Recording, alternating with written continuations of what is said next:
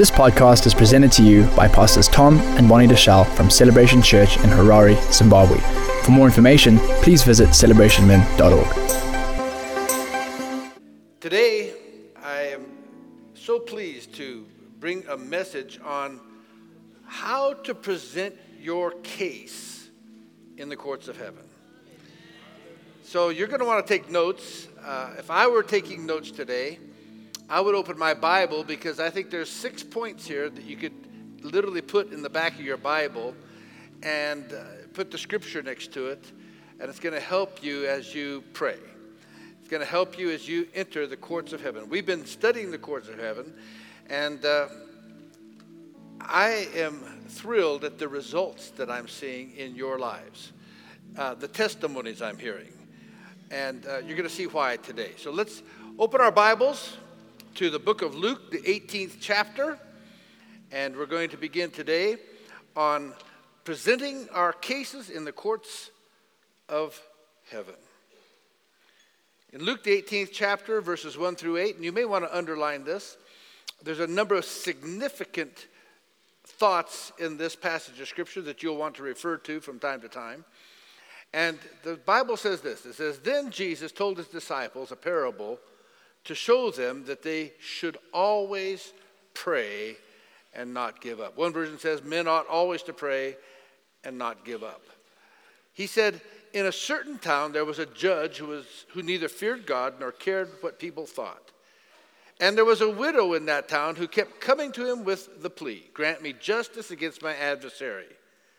For some time he refused, but finally he said to himself, Even though I do not fear God, nor do I care what people think, yet because this widow keeps bothering me, I will see that she gets justice, so that she won't eventually come and attack me. The Lord said, Listen to what the unjust judge says.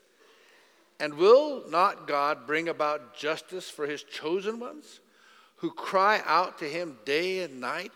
Will he keep putting them off? I tell you, he will see that they get justice and quickly.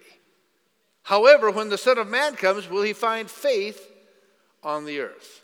Now, now that we have a better understanding of the courts of heaven, you just leave that scripture up there because I'm going to refer to a few passages of it.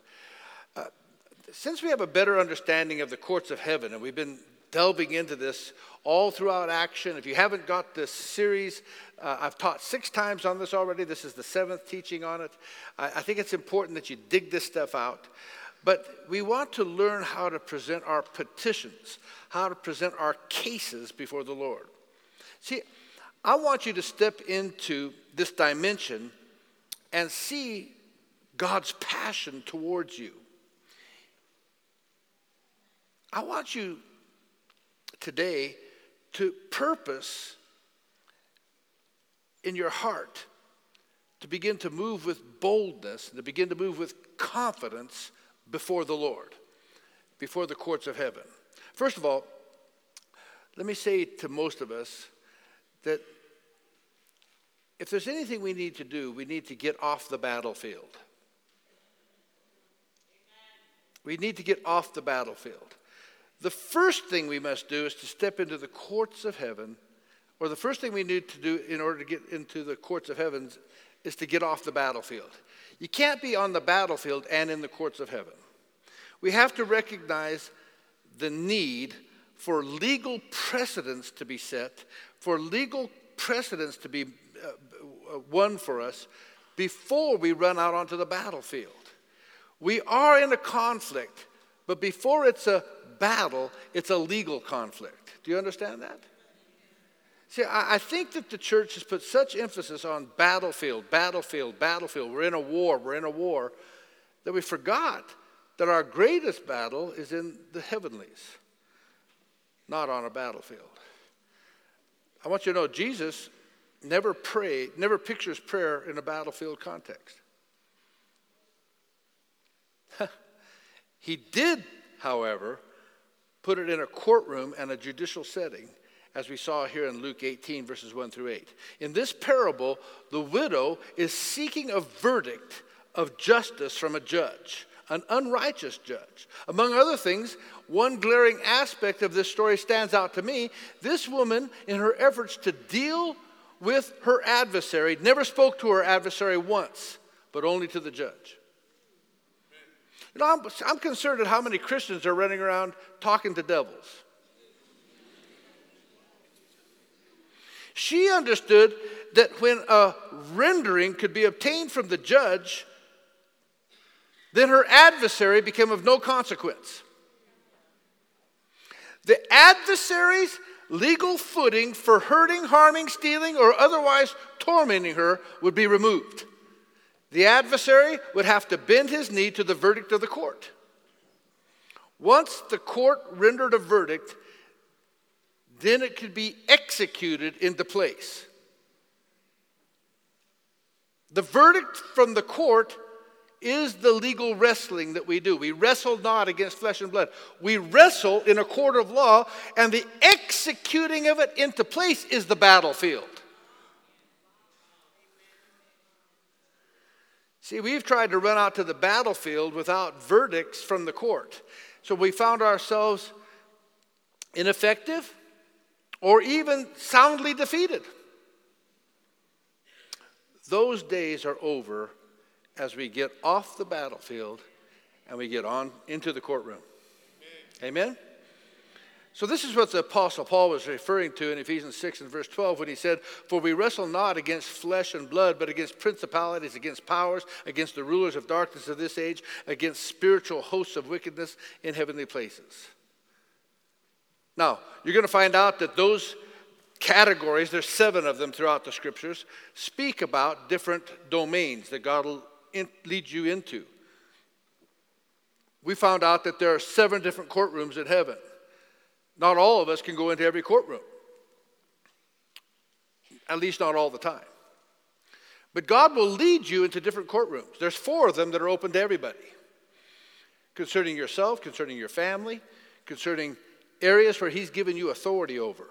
Then some of you are, be giving, are, are being given authority at different levels of authority, different responsibilities to go into on behalf of the nation. I don't think it's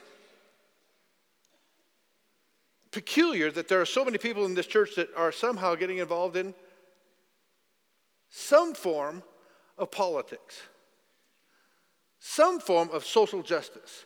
Some form, but you have to understand that you will not win those battles just because you have a cute idea. Those battles must be won in the courts of heaven before you'll ever obtain them in the battlefield or in the marketplace.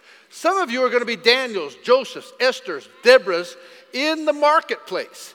But you have to go into your spiritual place of in the courts to obtain the things that God wants you to have in this world the big deal that's coming. I'll tell you what, I've watched so many people come to me and they think just because they can get in front of a minister, just because they can line the pocket of somebody, that they're going to get the deal. Let me tell you something. These are not natural battles you're fighting, they're spiritual battles. These spiritual battles must be fought in a spiritual realm, and you must get a verdict from heaven in order to enforce it on earth. If you obtain something and you do not have the legal right to it, you'll have it for a while, but it'll be taken from you because legally the enemy will come back and say, he can't have it. That's why so many prosper for a moment and then just at the right time, the enemy pulls it all away from you because you didn't obtain it legally. Now tap your neighbor, say, I think he's talking to you this morning.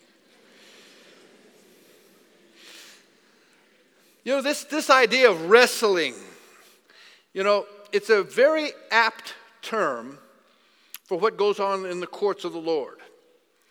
You see, through our maneuvering in the courts, we actually put into place the legalities that are necessary for God's kingdom and His will to be done. I don't know if you've ever been in a natural court setting, but even if you go there, you'll attest to it. You'll, you'll see that this is what happens in a natural court setting. I've had the privilege of being in our court system here in Zimbabwe, and it's very amusing sometimes and very frightening sometimes to watch what goes on in our courts. But attor- the attorneys are there and they're maneuvering, they're operating, they're wrestling with each other to get the upper hand. Well, the same is true in the courts of heaven, especially when we're dealing with principalities over regions. It is our job to enforce the legal judgment that Jesus won on the cross. And we enforce it upon the powers of darkness, stripping them of all the illegitimate authority that they hold over us, both individually and corporately. Now, it takes some legal wrangling to get this in place. Once it's done, once you have the legal mandate, the verdict, you can watch on you can march onto your battlefield and win every single time. See, the battle that in the courtroom always precedes the victory on the battlefield. Let me say that again. The battle in the courtroom always precedes the victory on the battlefield. See, we are all learning to win in the courtroom so that we can win on the battlefield. Once we can change our perspective, once we can see this thing differently, and see that the primary place of conflict is in the courtroom, then we'll be ready to present our case. So today I want to give you six points of how to present your case. First of all, presenting our case. Well, we can only present our case once we have read from the books of heaven.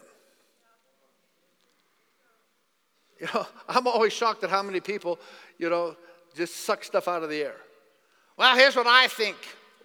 You, are gonna, you're, you're, you're gonna approach demons and you're gonna approach Almighty God with what you think? I don't think that's a good idea. He says, My word never returns void.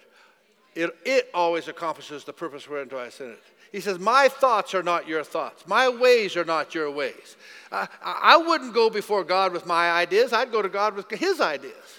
You'll probably get a better success rate if you honor Him with His ideas.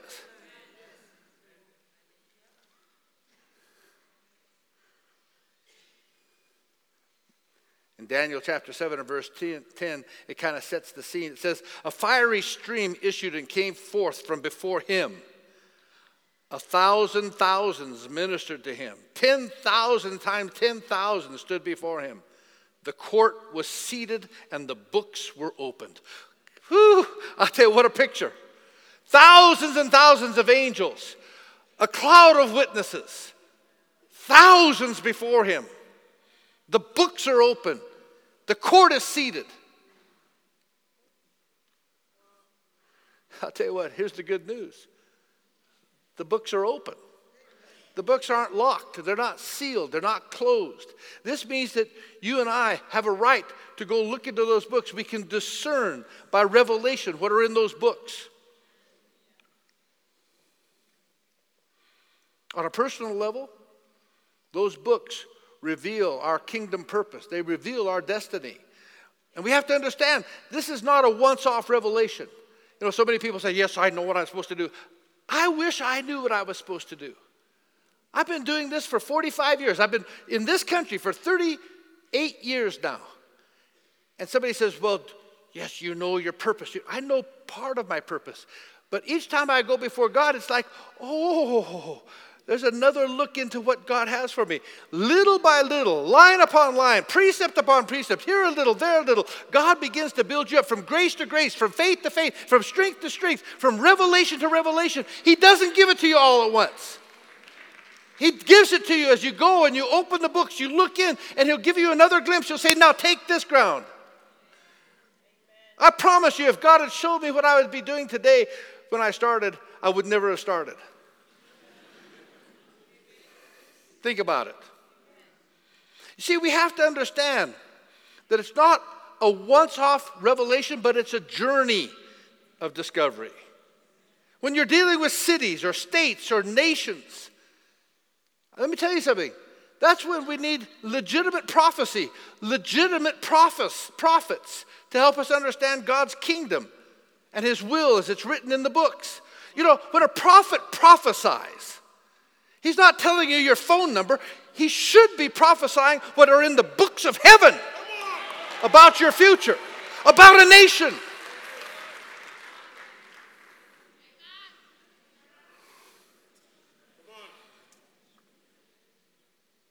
There's an unveiling of secrets that are contained in these books. A prophet is just reading out of the books of heaven and declaring what he sees. Once this is done, then you have apostles. Apostles that have a jurisdiction in a given sphere can begin to they can begin to present cases in the courtrooms of heaven on behalf of nations on behalf of churches on behalf of, of, of uh, businesses that's why you have apostolic cover. That's why you want prophets and apostles. It's not some weird flaky thing you run around and, and, and it's not done on earth. It's not about oil on earth. It's about victories in heaven.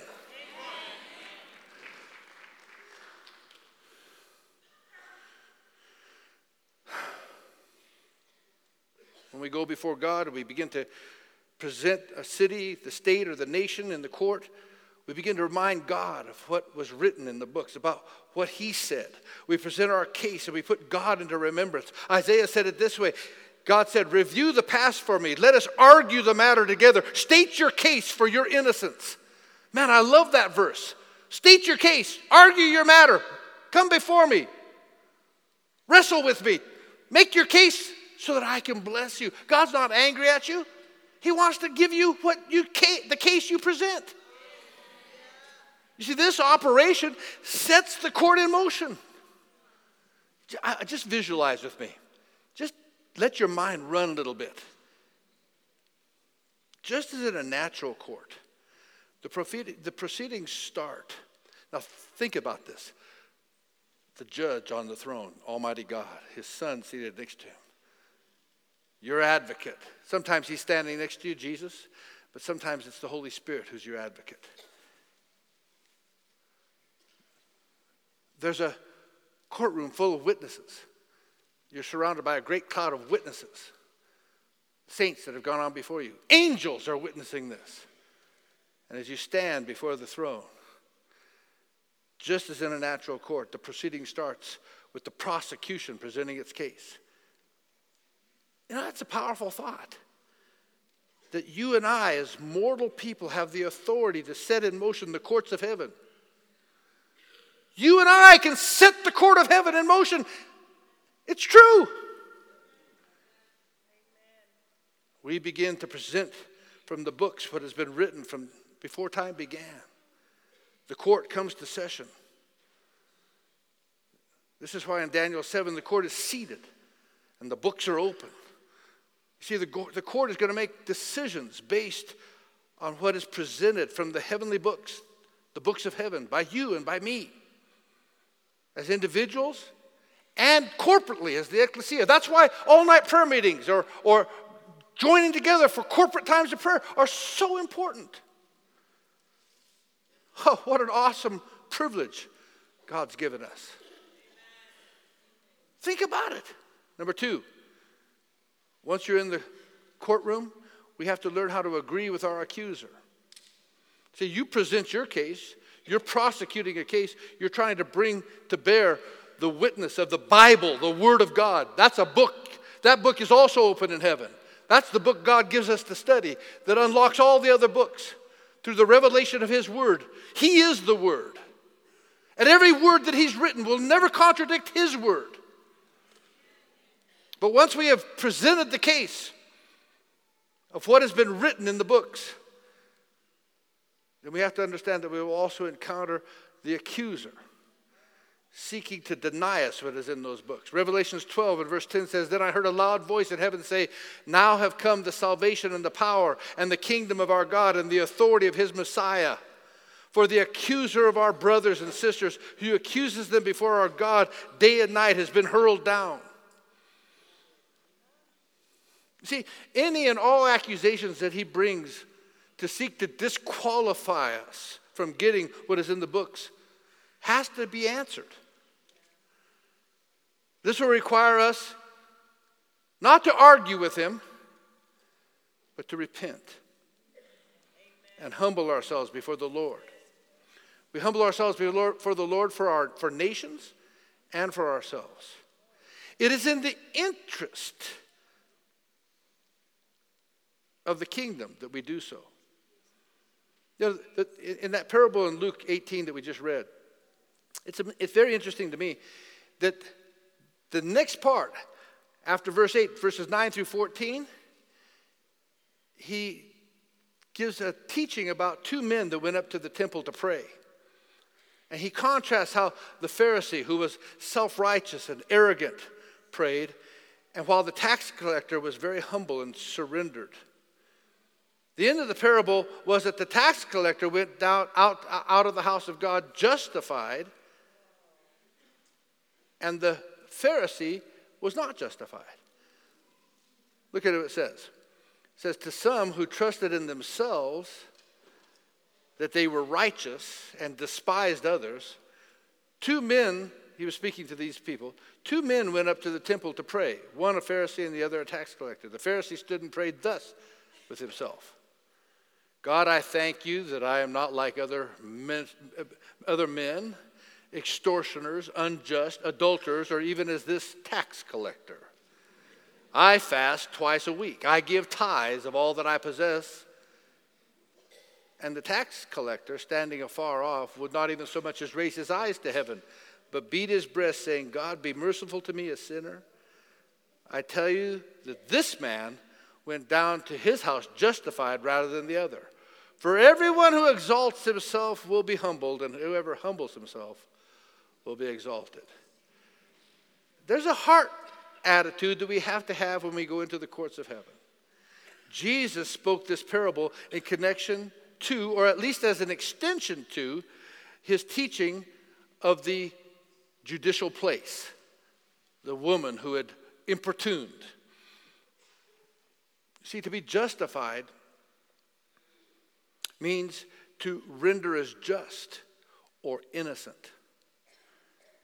To be justified is a legal position of being found not guilty or innocent.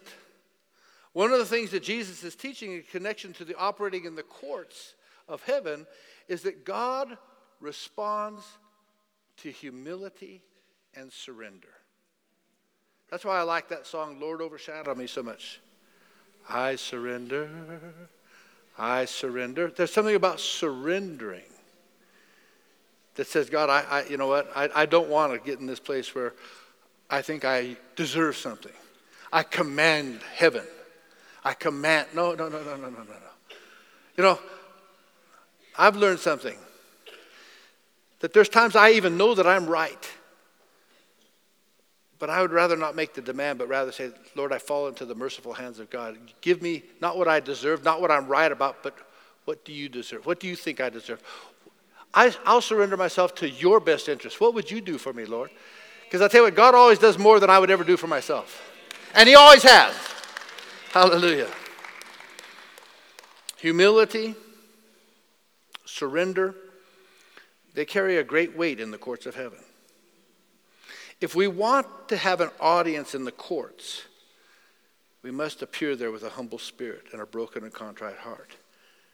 These are the sacrifices that God will not despise. Psalm 51, verse 17 My sacrifice, O God, is a broken spirit, a broken and contrite heart you will not despise. See, you see, through repentance, we set in place the voice of the blood of Jesus. And we release every other voice that has testimony. Now, I don't have time to teach it today, but there are nine voices that have testimony the blood, the name, the, uh, the Word of God. Uh, there, there, there, there, are, there, there are a multitude of voices that we could talk about. You can study it on your own. But these nine voices can speak into the court system as well. And we can agree with these voices in several ways. One of the primary ways that we can do is through our repentance. When we sense accusations being used against us, and I'll tell you what, the accuser of the brethren is constantly accusing you, we should simply agree with them.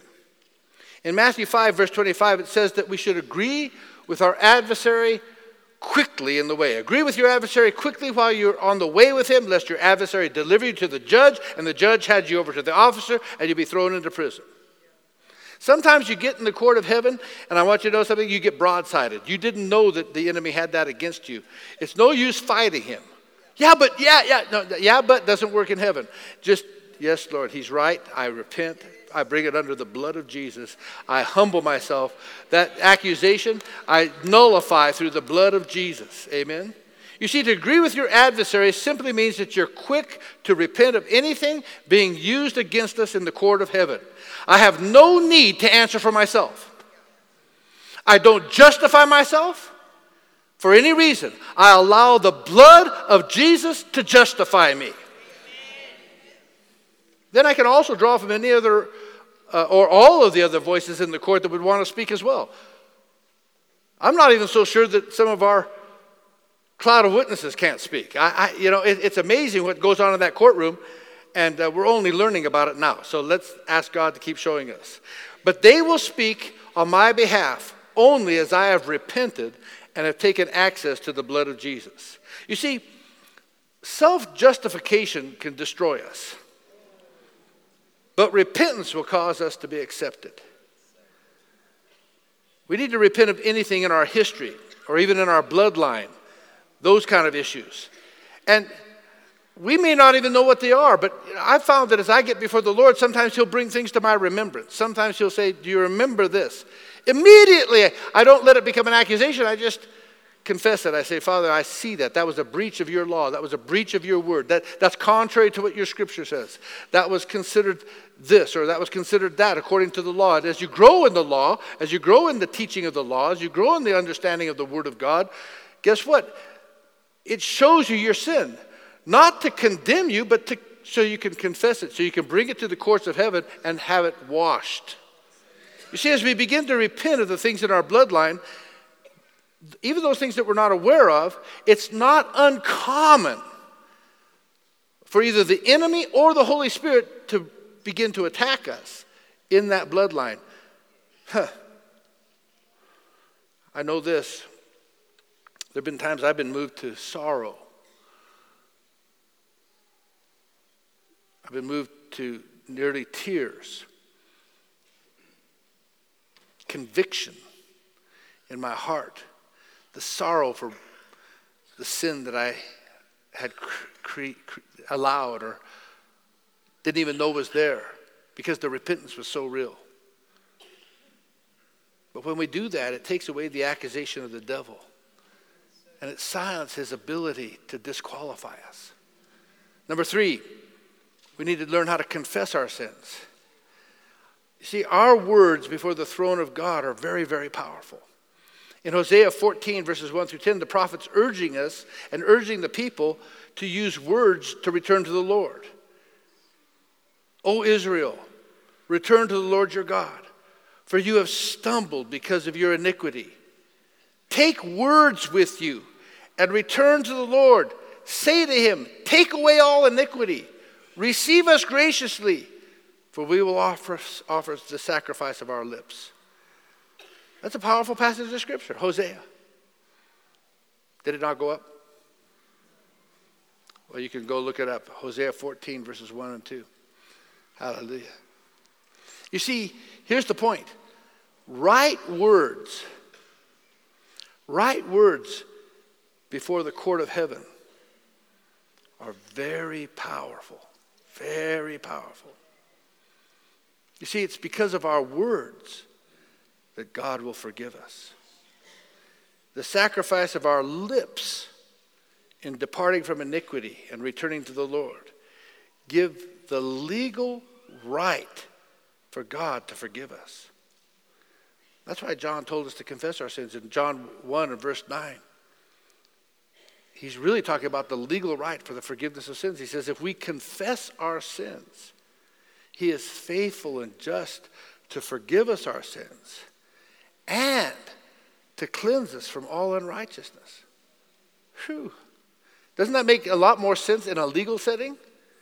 Our words set legal things in motion. Our words become testimony and agreements with the courts of heaven. Our words grant the Lord legal right to fulfill his passion towards us. And his passion is always mercy and goodness. This is part of what overcomes the accuser of the brethren, the word of our testimony. Again, in Revelations chapter 10, verses, uh, uh, 12, verses 10 and 11, it declares that the word of our testimony in agreement with God's purpose overcomes and silences accusation. That verse says, Then I heard a loud voice saying in heaven, Now salvation and strength and the kingdom of our God and the power of his Christ have come. For the accuser of our brethren who accused them before our God, night and day has been cast down. And, I like this part, they overcame him by the blood of the Lamb and by the word of their testimony and did not love their lives even unto death. Do you see how powerful this is? Just tap your neighbor, say, This is powerful for you. Tell your other neighbor. Tell them this. Say, part of the word of our testimony is to confess and use words that grant God the legal right to be merciful to us.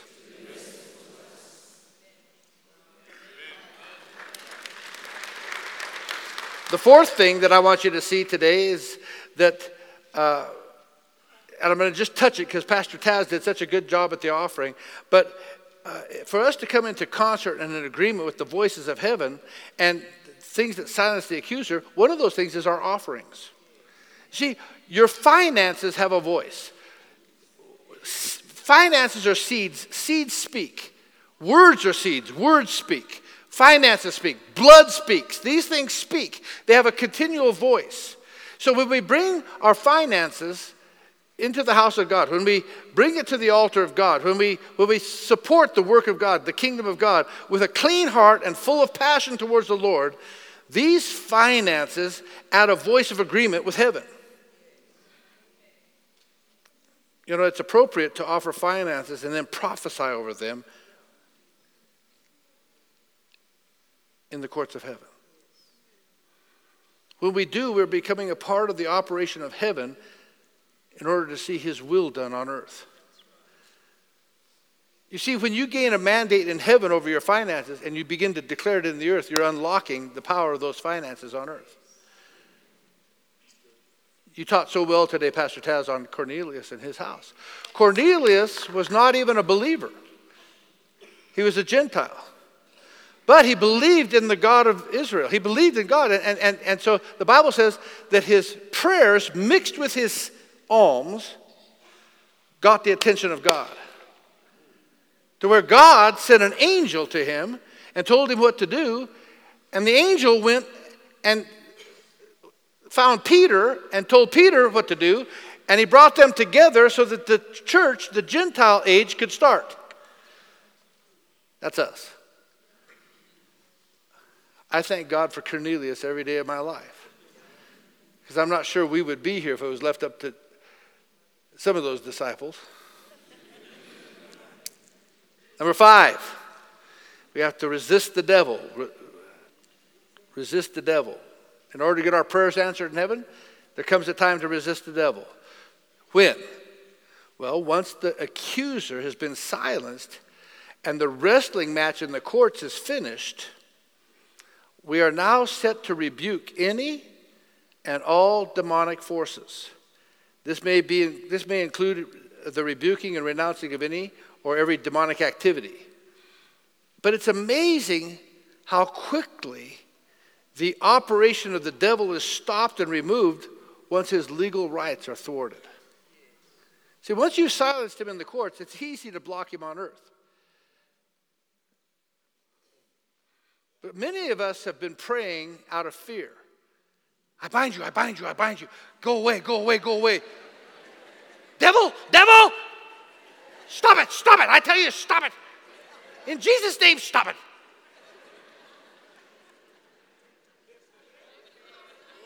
If I pray all night, that God, that means you has to stop it. No, no. Why do you think that by your much praying you are heard? It's not your much praying, it's, hey, you don't need to say very much to the devil if you have a legal writ. if, he, if God's given you the legal writ, if He's given you the legal jurisdiction, the legal judgment, you don't have to do very much praying. I mean, I think you should still pray, and I think sometimes the praying is while you're getting the legal jurisdiction. But once you have that, then it's, uh, excuse me, I'm serving, I'm ser- you're served. You're served. Are you, are you listening to me? Hmm. Tap your neighbor say, I might not have been praying 100% right.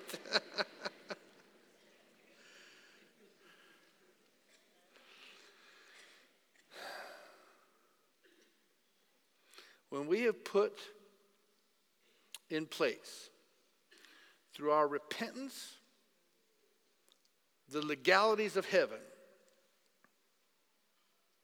then and only then will the devil have to stop and desist from all of his operations. You see, the legal right has been removed, and the rights of his operation are broken. If we have rebuked the devil and it hasn't moved, it's because he still has a legal right to be there. Colossians 3 14, 13 and 14 shows us that Jesus, that his uh, set in place every legal thing, every legal thing necessary to break satanic strongholds. Look, look at this. He says, "And you." Everybody say you. Tap your neighbor. Say say you. And you, being dead in your trespasses and the uncircumcision of your flesh, he has made alive together with him. That's Jesus.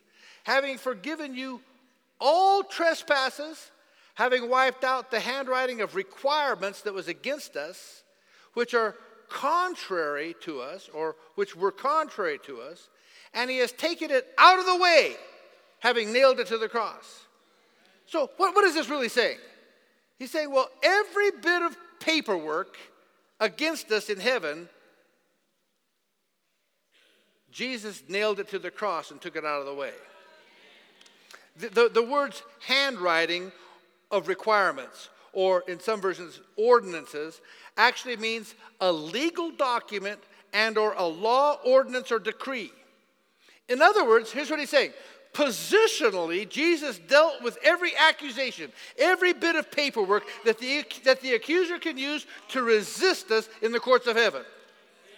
It's dealt with in the heavenlies by Jesus. He did it on the cross. It has been removed. But that doesn't mean the devil won't try to use it. Whether it is our sin or the sin of our bloodline, just as you and I had to appropriate what Jesus did for us when we were born again, it wasn't automatic. Just because he died on the cross didn't mean that you were born again. He paid for it in heaven, but there came a time when you had to appropriate it by confessing with your mouth, believing in your heart, asking Jesus to come into your life. So it is in the courtrooms of heaven. There are times where, in specifics, we must appropriate or execute it into place. The devil will seek to use these things against us, but we must take the blood of Jesus and, with our repentance and our faith, put what Jesus did for us in that given area. We verbally and with faith and forcibly put into place the work of Jesus on the cross on our behalf. And then when we do this, we have taken away any legal foot, footing that the devil has against us or that he can try to use. In fact, in that verse of scripture, the word contrary in these verses means covertly. Put, put it back up there again. Look what it says. It says, having forgiven you all your trespassing, having wiped out the handwriting of requirements that was against us, which was contrary to us. You could actually put in there covertly done against us. They're contrary, but they're done covertly. They're, they're, sometimes you don't even know. It's a covert action. The sacrifice of Jesus even deals with the hidden things in our bloodline that are standing against us. When by the spirit of revelation these bloodline issues come to light, that's why we have you in walking free. That's why we have born to grow. That's why we have uh, the, the uh, breaking the bonds of iniquity. But when these things, when these issues in your bloodline come to light, you repent of these things. You apply the blood of Jesus. You break any place that the devil might have against you or be trying to exploit. And when we do this, we begin to be positionally, or at least positioned functionally, to get verdicts from the courts of heaven. You see, once we've silenced the accuser of the brethren, God is free to answer prayers on our behalf.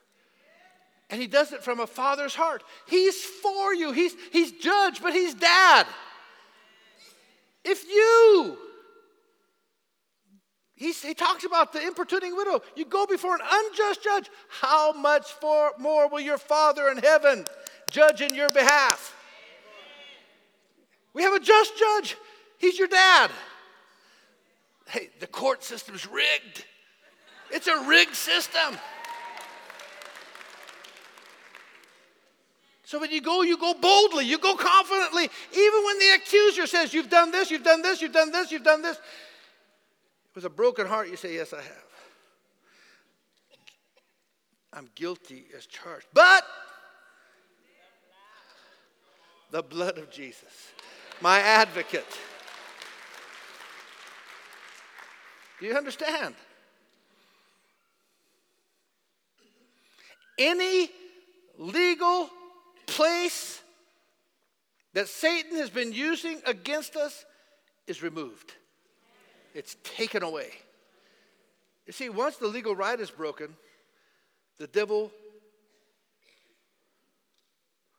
will go where he's resisted. In James 4, it's very clear. Therefore, submit to God, resist the devil, and he'll flee from you. Where, where do we submit to God? In the courtroom of heaven. Once you have a mandate from Jesus, resist the devil and he'll flee from you. Are, are you following this? You see, submitting to God involves humility, surrender, repentance, and submission to the Lord. Once all this is in place, and any and every place of rebellion is out of us, all we have to do is resist, and he will flee. The devil no longer has any legal right to stay in our lives. Our rebuke now carries power, and he must flee. Finally, my last point today is we need to learn how to make decrees. The last thing we do as legal representatives, or as legal things have been ordered, is we are free to make decrees. Once we receive the order from the courts, we're able to make decrees that carry authority not only in the courts of heaven, but on earth. Our decrees are based on what is written in the books. Every objection has been removed, and the judge is now free to fulfill his fatherly, fatherly possess, position and release his kingdom will in our lives. Didn't Jesus say, It's my Father's good will to give you the kingdom? He wants to give it to you, but he has to do it legally. He can't just do it, it must be done on a legal basis. Does that make sense? See, now there's nothing resisting us legally, and the decrees now have power. Our decrees have power. To get the full effect of this understanding, I think we need to look at our position in the Bible. The Bible says that we are priests and kings. In Revelations chapter 1, verse 6, and Revelations 5, verse 10, you can, that's not Revelations, that's John. Just put that down. You can look these up. Revelations 1, verse 6, and Revelations 5, verse 10, it tells us that He has made us to be priests, He's made us to be kings, priests and kings. Every one of you is a priest and a king. And, and so, what does this speak of? Well, this speaks of our spiritual positioning in heaven. These are places given to us by and through the work of Jesus Christ on the cross. The job of a priest is to make intercession, to intercede. The job of a king is to decree things and they come to pass. When a priest intercede, or when priests intercede, they grant God the legal right to show mercy. Now, this is most clear in the Old Testament, where the priests, the high priest and the priests, would go once a year into the throne room of mercy. They would place blood of a sacrifice, of a bull or a, of, of, of, a, of, a, of a lamb, on the mercy seat. And God would then cover the sins of his people and not bring judgment against them because the for a year, for, for an annual period. Every year they had to do this, but God would cover their sins annually. All the sins that they committed that year, they would be covered so his judgment wouldn't come. It was the day of Passover, the Passover lamb. It was prescribed by the Lord. And it would give God the legal right to roll the sins of the people back for one more year, the sins of the nation and the sins of individuals back for another year. But see, God, by his own mandate, needed the function of the priest to administer the blood so that he could grant the legalities that he needed to bless and show mercy. Does that make sense? So, the job of a priest is to strategically intercede so that the legal things are in place. Once legal positioning is obtained, then you move into your kingly role, and from that place in the Spirit, you can begin to make decrees. This is why we are to be priests and kings to our God. Now, I think the best place you can see this is in the story that we see in John, chapter 11, verses 41 through 44, where Jesus comes to the tomb of Lazarus. Look at what he says. Then they took away the stone from the place where the dead man was laying. And Jesus lifted up his eyes and listen to what he said Father, I thank you that you have heard me. And I know that you always hear me. But because of the people who are standing by, I said this, that they may believe that you sent me. Now, when he had said these things, he cried out with a loud voice, Lazarus, come forth. And he who had died came out bound hand and foot with grave clothes, and his face was wrapped with a cloth. And Jesus said to them, Loose him and let him go. You see, Jesus comes to the tomb of Lazarus and he says to the Father, Hey, listen, I know I've already prayed. See, Jesus has already been functioning in his priesthood. In fact, he waited four days. He stayed in his priesthood role for four days before he even journeyed to Lazarus' tomb. He has already dealt with every legal reason why Lazarus died prematurely. He has been in the courts of heaven, and he's dealt with the accusations of the devil that allowed Lazarus to die in an untimely, untimely fashion. He knows that everything is in place legally for what he's about to do. As a result, when he comes to Lazarus' tomb, he steps out of his priestly role into his kingship. And now he is no longer interceding, now he is decreeing. And with authority, he simply decrees Lazarus, come forth. You know, I've heard preachers say, if he would have just said, come forth, everybody would have come forth. That's not true. That's not true because he didn't intercede for everybody. He didn't obtain permit for everybody. He obtained permit in heaven as a priest for Lazarus. This isn't helter skelter. The prophets would tell you it's for everybody.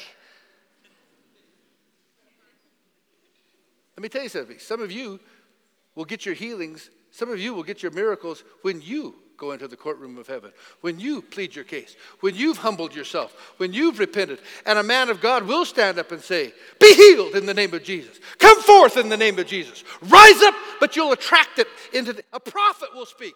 Something will unlock, but it won't be for money, and it won't be a gimmick. It'll be the power of God unlocking something for the, from the heavenlies. For you. But some of you have gone beyond you. And you're beginning to pray for your nation. You're beginning to pray for others. Quite frankly, I'd rather see something happen for our nation than happen for me. I'd rather have something happen for the poor people I see on the streets. More and more of them lining up begging because there's nothing that we're doing for them. God, have mercy on us. Can't we unlock something in the heavenlies to where wickedness is really exposed? Can't we unlock something in the heavenlies where righteous men under the blood rise up and take their places? Righteous women rise up and take their places. Isn't it time? Isn't there a cause? Is there not a cause? Or are we just going to keep praying for ourselves instead of pray for our nation? Pray for those that we employ. Praise for our standing in the world. Praise for, pray for these elections that God would remove the filth and the wickedness and the corruption and that righteous men would find places that they would stand. That somehow a voice of righteousness would be heard in the land.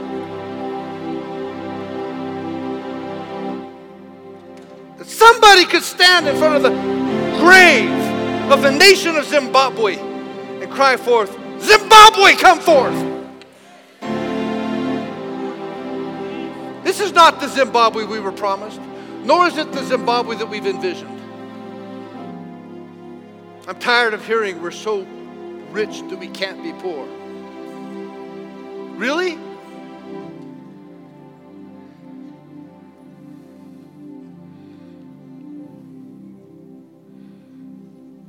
Things shift, things change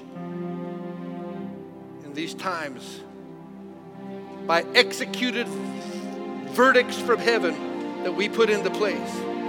As we utter words of governmental decrees, the heavenly realm is recorded and reordered, and things come into place for heaven to invade earth. Now there's a contract in heaven. There's a verdict in place that allows heaven to manifest on earth. What a powerful thing. What a powerful thing. The Holy Spirit will help us in our weakness to maneuver the courts of heaven. But as we do, we become a part of God's agenda for this planet. Let's move forward and have His kingdom come and His will be done. Let's move forward and begin to seek what, what we can do in the heavenlies and bring them to pass for our lives, for our families, for our church, for our businesses, for our schools, in the media, in the entertainment industry. It's all been corrupted in our legal system.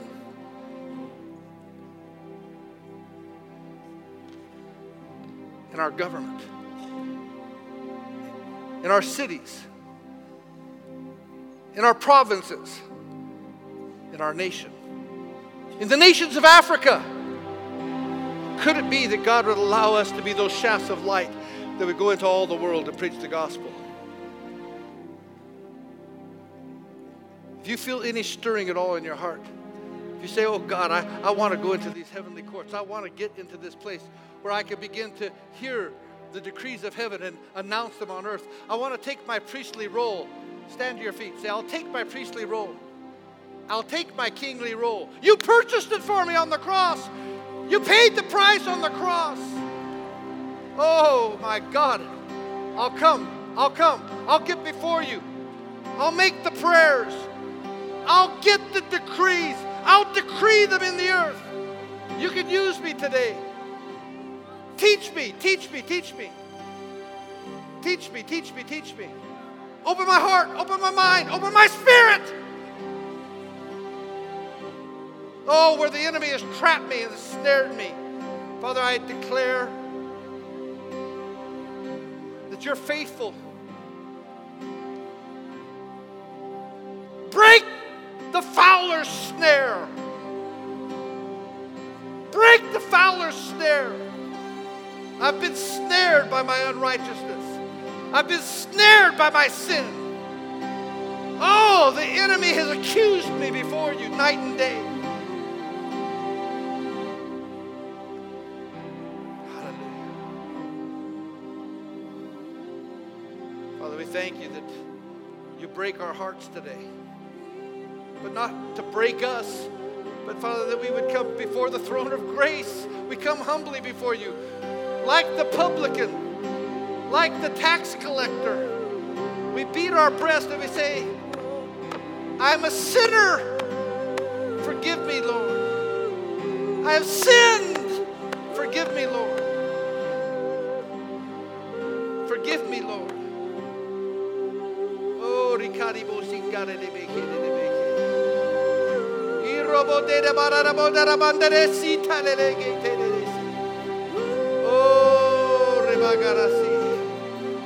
Come on, let's go before the courts of heaven this morning.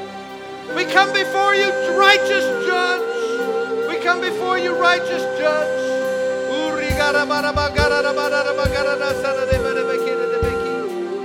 We declare that we are sinners, but saved by grace. Your blood is sufficient. Jesus, you took the handwriting of ordinances and you nailed it to the cross. Thank you, Lord. Thank you, Lord. Thank you. You did it for us. You did it for our benefit. Thank you, Lord. Thank you, Lord. Thanks for listening. For more teachings and videos, visit celebrationmen.org.